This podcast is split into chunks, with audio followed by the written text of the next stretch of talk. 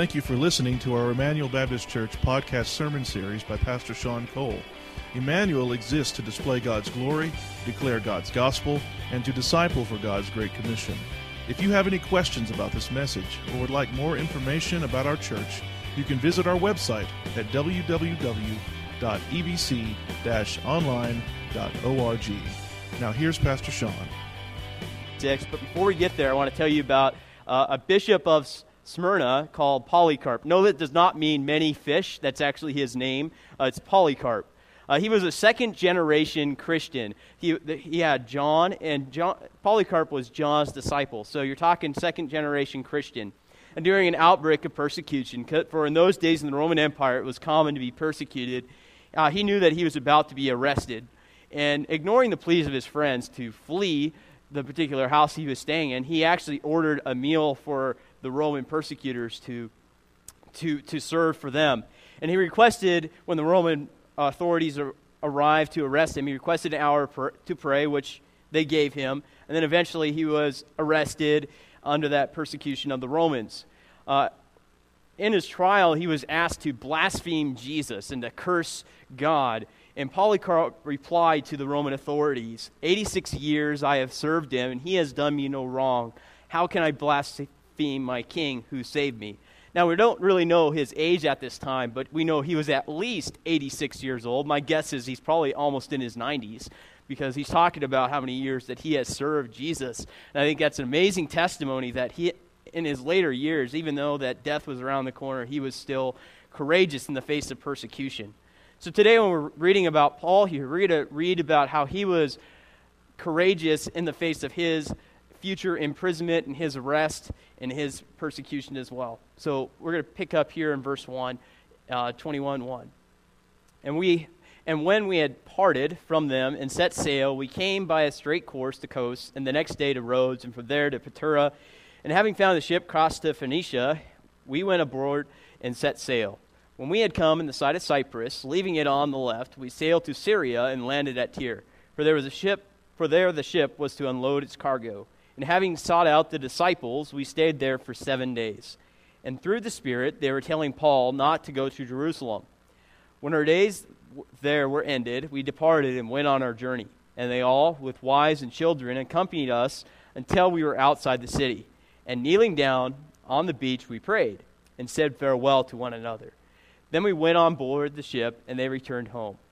When we had finished the voyage from Tyre, we arrived at Ptolemais and we greeted the brothers and stayed with them for one day. On the next day, we departed and came to Caesarea, and we entered the house of Philip the evangelist, who was one of the seven, and stayed with him. He had four unmarried daughters who prophesied. While we were staying for many days, a prophet named Agabus came down from Judea. In coming to us, he took Paul's belt and bound his own feet and hands and said, Thus says the Holy Spirit. This is how the Jews at Jerusalem will bind the man who owns this belt and deliver him into the hands of the Gentiles. When we heard this, we and the people there urged him not to go up to Jerusalem. Then Paul answered, What are you doing, weeping and breaking my heart? For I am ready not only to be in prison, but even to die in Jerusalem for the name of the Lord Jesus. And since he would not be persuaded, we ceased and said, Let the will of the Lord be done. After these days, we got ready and went up to Jerusalem. And some of the disciples from Caesarea went with us bringing us to the house of Mnason the, of Cyprus, an early disciple with whom we should lodge. So we pick up this passage, um, and we're going to read a second section of this, but we're going to look at this first section here. We pick up this passage after Paul is done talking to the Ephesian elders. Uh, Pastor Sean was talking about that for the last two weeks, about him talking to them. We read about his voyage back to Jerusalem. You're hearing about a bunch of naval ship destinations, which, by the way, Luke is one of the most accurate historians you will ever read in the ancient times, and he was very accurate with the route that, he, that they took home. Um, just kind of a bit of a side comment here. So we read about his journey back to Jerusalem. Paul wanted to get back to Jerusalem in time for the Pentecost. We are told that he wanted to get there for that period. Now, there's one difficulty I think we got to deal with in this passage is the question of was Paul disobedient to the Holy Spirit? because we read that he's encountering these different individuals and they're telling him, hey, when you go to Jerusalem, you're going to be arrested, you're going to be persecuted, and they're urging him not to go. So was Paul disobedient. Well, I don't think he was. First, we read in uh, Acts 20, 19 21 that after these events, Paul resolved in the Spirit to pass through Macedonia and Achaia and go to Jerusalem, saying, After I have been there, I must also see Rome. So we read that he resolved in the Spirit to go to Jerusalem. So we have this idea that it was the Spirit's will for Paul to journey to Jerusalem, where he would eventually be arrested. Now, second, the believers Paul encountered were simply told what would happen to Paul, not what Paul should do.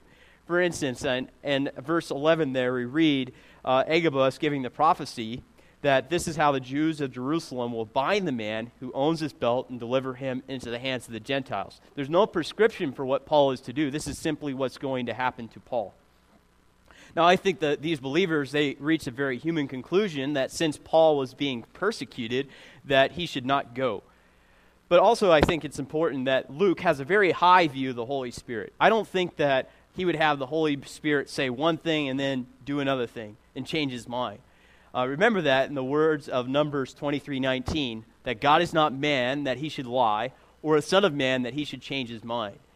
Has he not said, and will he not do it? Or has he spoken, and will he not fulfill it?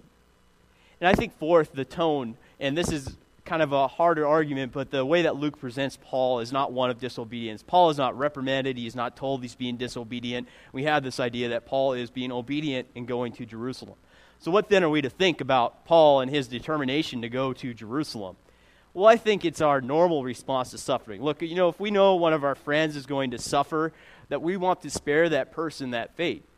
It's, it's because we are concerned about the lives of the people that we love. Now, I remember hearing a story relayed uh, once by David Platt. I'm not sure where I heard this story from him, but he was talking about a group of missionaries in Southeast Asia that were living in an increasingly hostile area. Now, they were the head missionaries back home were kind of like, okay, do we pull them out now? Do we pull them out later? Do we let them stay? What, what is it that we do? And that's one of the hardest decisions that some of the people have to make is when it's time to stay and to go when areas are becoming increasingly hostile. Well, so they're in conversation with these frontline missionaries, the home missionaries are, and they're talking. It's like, okay, you know, it's getting really hostile. I think it might be time for you guys to come home. And these missionaries on the front line, they're like, no, let us stay. For God has called us to be with this people. We don't want to go back home. We want to stay. And so the, so the head missionaries, they let the, these frontline missionaries stay, and eventually they were persecuted and martyred for their faith. Now, our human reason would tell us that that was a needless sacrifice. I mean, we knew that that was going to happen. However, I think God often has a different agenda in times of persecution, in terms in times of hostility for our faith. Sometimes it is within his will that we should suffer those things and that we should not shy away from it. Now we see this modeled in the life of Paul. Paul here was resolute, for he understood that God had called him to go to Jerusalem, and he was obedient to that calling. The question then that is left to me is, you know, why was Paul courageous? Where did that courage come from? Uh, for Paul, he, his courage, he came from knowing who he was to really fear and who has our ultimate allegiance. Uh, Paul would re- later write this in Philippians 3, verses 7 through 11. Whatever gain I had, I counted as loss for the sake of Christ. Indeed, I count everything as loss because of the surpassing worth of knowing Christ Jesus my Lord. For his sake, I have suffered the loss of all things and count them as rubbish. That's a good British word in order that I may gain Christ and be found in him, not having a righteousness of my own that comes from the law, but that which comes through faith in Christ, the righteousness from God that depends on faith, that I may know him and the power of his resurrection, and may share his sufferings, becoming like him in his death, that by any means possible I may attain the resurrection of, from the dead.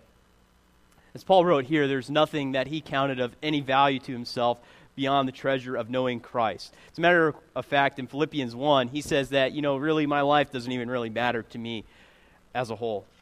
What, what would give Paul that courage in the face of that upcoming trouble? Well, Paul comes, Paul's courage comes from his security in Christ. Paul's aware that his future is secure in Jesus. If he should die, he goes to heaven. And if he lives, he lives to further the gospel. This is what leads him to proclaim in Philippians 1.21, to live is Christ, to die is gain. You see, Paul was able to overcome his fears because of the knowledge that since he who he knew he was in Christ, that he did had no need to fear death. For if he dies, he goes to heaven. And did you know that's the worst thing someone can do to you is they can kill you, but really they're doing you a favor because when they kill you, they're sending you to heaven. So it's really a favor. So we have no need as Christians to fear death. For Paul, then, he did not fear what the Jews were going to do to him in Jerusalem, for he knew he was secure in Christ. Jesus says this in Matthew 10 28. Do not fear those who kill the body, but cannot kill the soul. Rather, fear him who can destroy both soul and body in hell. In other words, what Jesus is saying here is that mankind is not really worthy of our fear. Uh, human beings aren't worthy of it, but God is. Perhaps it is true that also what we fear, in a way, we also worship. And I think that the courageous Christian is the one who fears God alone. The fear of man often will lead us to disobedience, and the fear of God will lead us to obedience. The believers then must have been fearful for Paul's fate at the hands of sinful men, which is why they were urging him, hey, don't go back to Jerusalem, you're going to be arrested. Well, let me ask, let me back up though and ask the question, what is courage? How would you define courage? Well, courage is doing the right thing in the face of pain or fear. It's not the absence of fear. It's doing the right thing when things are difficult. Courage does not back down, back down, but it insists on doing the right thing despite the painful consequences. Uh, as a matter of fact, this is one of the classical virtues. A lot of you guys have probably heard about the seven deadly sins, but kind of on the other flip hand side of that, there's also these seven classical virtues. The Greeks had four of them. They had prudence, which is wisdom, temperance, another word for self control, justice, and courage. And the Christians later on added another three, being hope, faith, and love. And, you know, I, just as a side note, I sometimes, when I was a youth and as a young adult, I was always being told, you know, what not to do and never what to do. And so if you're looking for something to do, Christians, those are seven good things to be striving for. And let me just kind of run over those real fast. You got prudence, temperance, justice, courage, hope, faith, and love. And those are great virtues to be living by. And we're just looking at one of those virtues today, the aspect of courage. So, like Paul, we, as Christians, we must live to do the right thing even when it hurts. It may not be popular, but we need men and women of faith who are willing to stand up and insist on doing the right thing despite the consequences. You know, I, I fear that we live in a society that, that C.S. Lewis once described as having a society and people of men without chest. And what he meant by that is they had no moral center, no moral fortitude to do the right thing. We can be courageous not because of any inner strength on our part, but because of Christ and who he is and what he has done. We can be, and we are fearful and timid people. P- other human beings they do intimidate, uh, intimidate us. However, when we realize our security and our strength that we have in Christ, we can stand courageously. Uh, considering the following passage in Joshua uh, chapter 1, verses 1 through 9. After the death of Moses, the servant of the Lord, the Lord said to Joshua, the son of Nun, Moses' assistant, Moses, my servant, is dead. Now therefore, arise, go, go over this Jordan, you and all this people, into the land that I am giving to them, to the people of Israel. Every place that the sole of your foot will tread upon, I have given to you, just as I promised Moses from the wilderness in this Lebanon as far as the great river, the river Euphrates, all, all the land of the Hittites to the great sea, toward the going down of the sun, shall be your territory. No man shall be able to stand before you all the days of your life. Just as I was with Moses, so I will be with you. I will not leave you or forsake you. Be strong and courageous, for you shall cause this people to inherit the land that I swore to their fathers to give to them. Only be strong and very courageous, being careful to do according to all the law that Moses my servant commanded you. Do not turn from it to the right hand or to the left, that you may have good success wherever you go. This book of the law shall not depart from your mouth, but you shall meditate on it day and night, so that you may be careful to do according to all that is written in it. For then you will make your way prosperous, and then you will have good success. Have I not commanded you? Be strong and courageous. Do not be frightened and do not be dismayed, for the Lord your God is with you wherever you go. There's a part of me that at the end of that pep talk, I just want to go, woo, yeah, let's go. Um, because I, I, that's quite the pep talk that Joshua got from God. And if, and if you go back and you trace, he tells Joshua to be strong and courageous three times. Now, uh, my guess is he didn't have to tell, you know, he doesn't have to say that for his own benefit. That's for Joshua's benefit. So whenever God repeats or says something, you know, it's not because he needs to repeat it, but because we forget. And my guess is Joshua is probably feeling the opposite of that. V- very, you know, timid, fearful, and not very courageous. So that's why God kept commanding him to do that. So Josh, Joshua's courage was not to come on his own, but rather upon a radical reliance upon the presence of God. God told him that he, as he was with Moses, he was going to be with him, and that he was not going to leave him or forsake him. So that's where Joshua's courage came from, is knowing that God was going step by step with him. And Jesus even ends his great commission with, Lo, I am with you always to the end of the age.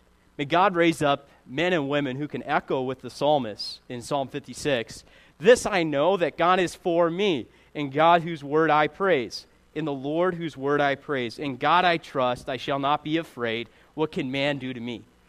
Well, when I thought about this, man can actually do quite a bit to us on earth. They can persecute us, they can crush us, they can destroy us, they can kill us. However, I don't really think that's what the psalmist is trying to point out, but rather in the grand eternal scheme scheme of things, man can do only a very, very small amount to us. And I think that that is what gives us that courage is realizing, look, this, this life is really short. We have but a brief moment of opportunity. So we, we do not have the time to sit back and let life happen. We need to stand courageously. Don't back down and face, you know, when that difficulty or temptation or that trial comes, but rather stand firm, knowing that the presence of God is with you. But not only do we see Paul modeling courage here in this passage, but we also see him modeling the importance of community and humility. Uh, we're going to go ahead and we're going to, if you turn your Bibles, we're going to go back to Acts 21.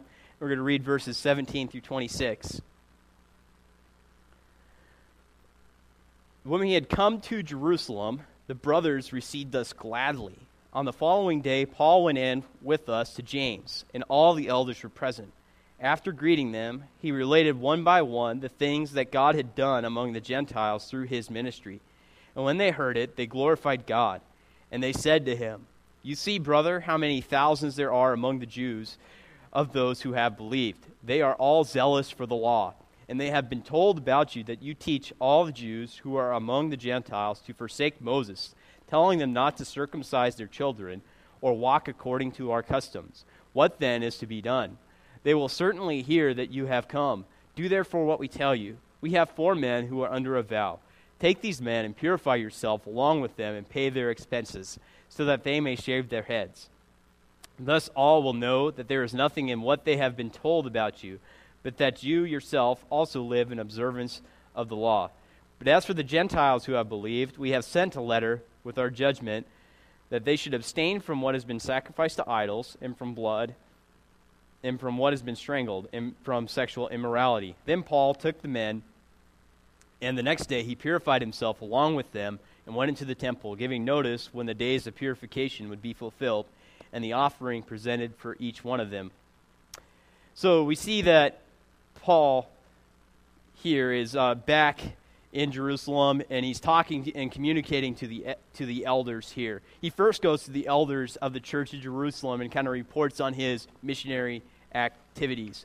What I find re- remarkable is after Paul recounts his successes in ministry one by one that God has done through the Gentiles, their response was to glorify God in verse 20 there. I think it's uh, that they are not interesting, that they are not jealous or envious or desiring of the success that Paul has, but that they, when they see the Christ message further, the gospel going forward, that they glorify God. And I think that that we Christians we struggle with this attitude of competitive of competitiveness that when we see success in somebody else, we have a hard time glorifying God and what they are doing in someone else. Now God can now whenever we see success, we should be willing to glorify God no matter who that is. So God is not just to remind you, God is not confined to working only here in Emmanuel Baptist Church. He can work in multiple churches, multiple locations, in multiple ministries.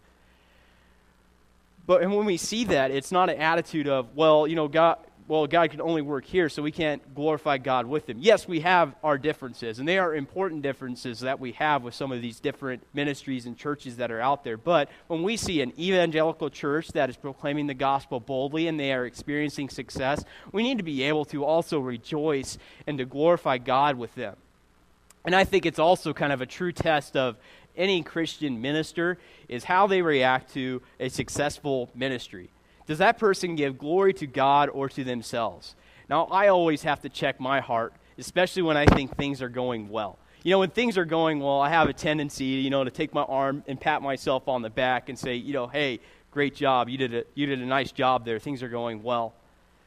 Instead of focusing on myself and, and giving myself the credit, I need to glorify God and defer to Him for His glory because I need to remember that really I am nothing. I mean, God, the only good things that I do is because it's God working in me. I, I, I, cannot do that on my own strength or on my own power. If any good thing should happen because of me, it's because of God working through me. And so whenever I see a success, I need to glorify God. So after the ch- elders in the church, they in Jerusalem, they rejoice with Paul for his successful ministry and his missionary journey. They address an area of concern. Uh, they tell him that many Jews are kind of misunderstanding his, his mission to the Gentiles. And the Jews are having a hard time under seeing him as a part of their fellowship. So, so here's the issue. This is what's, what's going on, is that they're receiving reports in Jerusalem that Paul is teaching Jews who live in Gentile areas that they can abandon the practices of, of Moses and of the law, particular here of circumcision. And what they're saying here is like, Paul, we're hearing reports. We know this isn't true, but we're hearing reports that you are teaching Jews in Gentile areas to stop being a Jew. And that's not really what Paul taught at all. He never taught that Jews were to abandon the law entirely. He was clear that the law did not save him. Now, James proposed a solution for Paul to show that he was not teaching the Jews to abandon the law entirely. But let me first kind of back up and say this is what's not at stake. Uh, the gospel, justification by faith alone in Christ alone, is not a central issue here. It has to do with the cultural practices of Judaism. Paul was not against observing the law at all. He even wrote this in 1 Corinthians 9:20. To the Jews I became as a Jew in order to win Jews. To those under the law I became as one under the law, though myself, though not being myself under the law, that I might win those under the law. Paul later says that I became all things to all people that I might win some. For Paul did not want any cultural barriers to come between people coming to Christ. In other words, Paul did not want to give any unnecessary offense from the gospel. For similar reasons, this is why missionaries will often adopt the dress and culture of, of these different areas that they're going into. And one of the first things that they do is they adopt their language. It's not that they are compromising their message, but they're realizing that these are non essentials to the gospel. They want to remove as many stumbling blocks as they can for people coming to the gospel and believing and trusting in Christ. And James understands and supports Paul's ministry to the Gentiles, which is why he refers to an earlier letter that we talked about well, several months ago in Acts 15. The problem is that some Jewish Christians, in particular, are having a hard time seeing Paul as a part of their fellowship in the church of Jerusalem. So James encourages Paul to go through the purification rites and to pay for several men. These several men were likely under a Nazarite vow. So as, and this is to help Paul kind of clarify the issue that he is not against Jews keeping the law. And that law and that Paul is also a law abiding Jew. Now, Paul, desiring not to give any offense, he complies with James' request and undergoes the purification rites. Paul would have been perceived as unclean because he's been dealing with Gentiles, and Jews thought Gentiles were unclean. So, Paul, with all his dealing with the Gentiles, he was perceived as being richly unclean. Now, he was not unclean, for he know that he was clean with Christ, but he did this just so that the Jews would not have any stumbling block. He follows a, a practice of humility which is basically for him in this case is a practice of avoiding offending anybody to the best of his ability. Now, there are some things that I think are okay to be offensive on. There are those central core issues that we need to hold tightly to. And we talk about this a lot at the church, but I think it's important to go over again. We have those central things that we call dogma issues. These are things like the divinity of Christ or the sal- that salvation is through faith alone, in Christ alone, by grace alone. We hold tightly to those things, and we, we are not afraid of controversy for those. Now, there's also important areas which we call doctrine, but they're non essentials to salvation. Things such as different views on predestination, or the end times, or other such things like that. Um, there are important issues, and it's important to have a view on these different things, but they are non essentials to the gospel. There's also a third tier of things which we call preferences.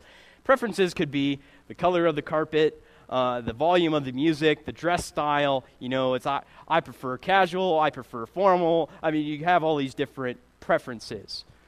And Paul submits to James' judgment because he understood this to be a non essential, this idea of purification in him and the Jews. He did not want to cause any unnecessary division in the church of Jerusalem. Now, Paul was never one to shy away from controversy. If we have seen anything, you know, Pastor Sean has talked about how Paul goes into a city and there's, you know, usually a riot because he's proclaiming the gospel boldly. So Paul was not one to shy away from controversy. But we also see in Paul a desire for unity in the church because Paul was able to distinguish between what was essential and what were non essentials. And my hope is that we as a church can do the same. May we hold tightly to the things that are essential and be charitable with the non essentials.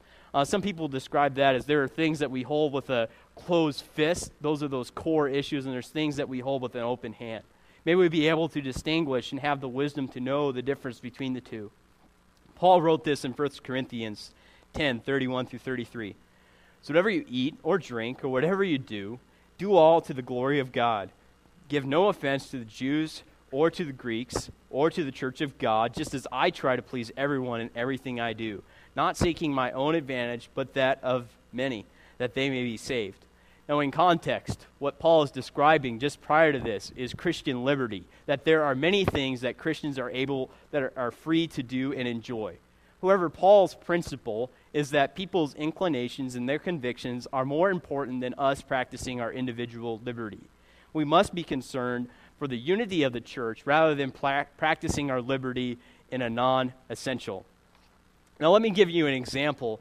Uh, I, as one of the, your pastors and leaders in the church, I do not drink alcoholic beverages at all.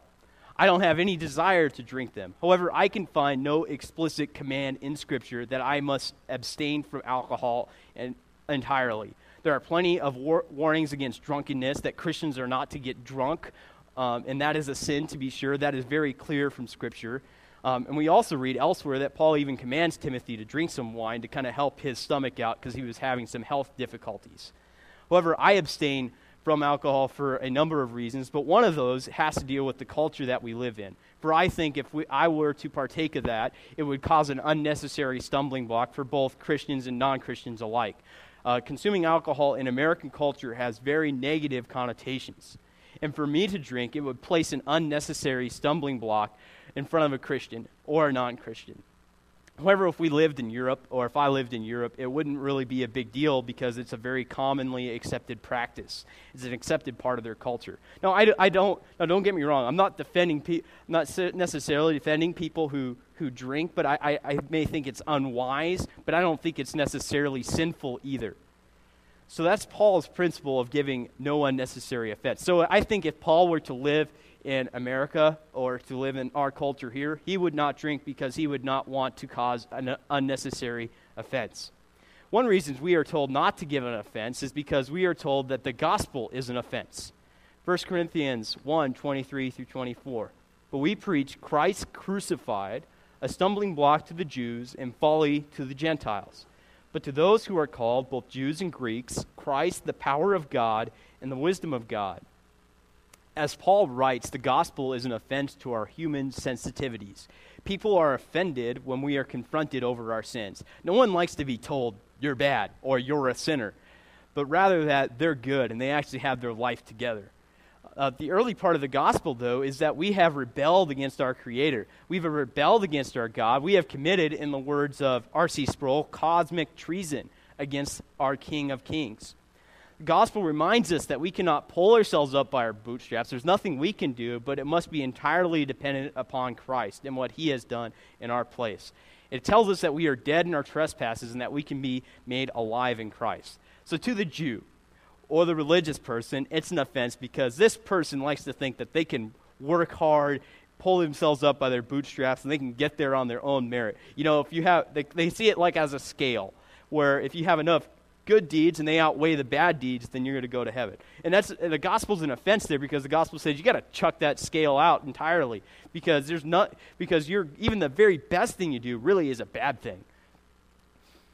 And to the Greek, the gospel is an offense since they think it's foolishness that God would give sinners a gift that they don't deserve. It goes against their sen- sensibilities. They cannot conceive of a loving God who sent his son who, who was born, who lived and died and rose again. It's folly to them, it's foolishness. However, for, from what Paul is saying here, for those who understand their need for Christ's substitutionary death for their sins, it's the power and wisdom of God. Now, regardless of what people may find offensive about the gospel message, we as Christians, we are not called to be offensive ourselves. Now, there's a kind and compassionate way to proclaim an offensive message. For instance, when you're talking about the gospel, you don't, the first thing you don't tell somebody is, you're going to hell. I mean, that's not a good way to start a conversation. That's how we can be offensive sometimes in how we present the gospel. So, we as Christians, yes, we know the gospel. It can be offensive, and we're to be truthful with the gospel, but we are called not to be offensive to the best of our ability. So, let us as Christians, let us seek to remove from ourselves from the equations and let the gospel speak for itself. We do not, make the, we do not need to make the message any more offensive than it is. Let us remove from ourselves any unnecessary offense. However, if it is true that outside the church that we need to remove any unnecessary offense, it's also true in the church. For instance, when I know that I'm going to be on stage or in the pulpit, I dress more formally than I normally do. I do not do this because I feel any personal conviction one way or the other, but I think it's a good representation of who we are as a church in the way in which I dress when I'm up here because I know when I have to fill the pulpit or preach. Um, it's because I do not want what I wear to be a distraction. I want people to hear about God's word and upon Jesus, and I don't want people to be worried about what it is that I'm wearing. And so I try to, to dress in such a way to not draw attention to myself. But before I moved here to Colorado, I lived in California. Now, if you want to talk about lax dress, go to California. I mean, you'll have pastors in flip flops, skinny jeans, and a graphic t shirt. I mean, that would be a normal dress for a pastor in California. However, that's not the culture of Colorado, and we adopt and adapt to the cultures that we are a part of. Now, I'm not saying whether or not pastors should dress formally or informally. That's not really the discussion I want to talk about, but it's more of like we, I don't want to give people unnecessary offense. And that would be an example of, of myself trying to practice that in the church. Uh, we also experienced this as a youth group when we went to Fort Collins uh, a couple weeks ago. One of the dress code requirements it was to wear sleeve shirts because different churches, different youth groups, they have different opinions about what is appropriate. And we did not want to give any group or any person uh, any unnecessary offense. Or here, let's say that we are, I don't know, overseas and with a church that has a cultural aversion to pork. So during a fellowship meal, we're not going to go serve ham. I mean, that's just not a way to build Christian unity. Even though we are free to serve ham and to eat ham and to enjoy ham, if we are dealing with people from a culture who are not inclined to towards that, I think as, as a response, not desiring to give them offense, we would back off and serve them something that they could eat and would not be offended by. Now, Paul lived this humility in this book of Acts here, uh, going through the purification rites, even though he wasn't really required to do this because he wanted to put other people's sensitivities above his own. Now, I could list and go through a bunch of different examples about how we could model this humility, but to the best of our ability, I think we need to remember to place others' interests, others' sensitivity above our own for the sake of Christian unity. Look, your, your liberty does not come at the expense of community. And that's a good reminder for me that, you know, because we live in America and it's all about my rights, you know, we, we, we want to do what we want to do, and we have a hard time letting other people kind of dictate our choices. But that's part of living in community is deferring to somebody else. Now, I think that there are several ways that we can respond. I, I, went through verses 1 through 26. The first thing is that we should remember uh, we are to be bold for the cause of Christ. Knowing of our security in Christ and our reward in heaven, that there's nothing man can do to you and I, let us be bold, let us be courageous for the cause of Christ. Second, we should seek to give God glory for any success and not, not ourselves. And this, I think, will be a really good gut check and a check on our pride, is always deferring things to God. And third, I think we should uh, model Christian humility and avoid giving people any unnecessary offense. But perhaps you have these other three things that I just went over. They don't really make any sense if you don't first have a relationship with Christ. If you don't if you don't have that, these other three things aren't going to make any sense to you. For you, the message of the gospel may still be offensive because it's, it tells us that we are sinners and we can only be reconciled to God through faith in Jesus Christ. So for you, this, is a, this may be a moment of repentance for you to turn to Christ and to trust Him for salvation. Uh, in a moment, I'm going to, to pray, and I'm going to give you guys an opportunity to have a few moments of, of quiet to pray however you feel, feel led to pray, and then I will, I will close this. So let's bow our heads and, and pray. And courageous for the gospel, not relying on our own strength or the strength of our character, but rather upon your presence and drawing near to you. Uh, may, we, may we stand up for what is right, even when it hurts, to do the right thing despite the consequences. Lord, I pray that you would raise up men and women in our church and around the world that would live in such a way. May we never back down from proclaiming the gospel message. Lord, I pray as well that we would give you glory for all things, all things good. God, I also pray that we would model Christian humility, defer to the deferring to the needs and the sensitivities of others, not insisting on our individual rights, but desiring to draw us together in unity as a body. Uh, Lord, I pray that we would have a humble heart about us, that we would have the humility of Christ and model it in a radical way. Lord, I, I thank you for this today and for the, the week that we had with the church at Fort Collins. Lord, I thank you for seeing them modeling humility and love for a community. And Lord, I pray that we would continue to learn from their example and that we would also be des- desiring to do the same in our community. In your name we pray. Amen.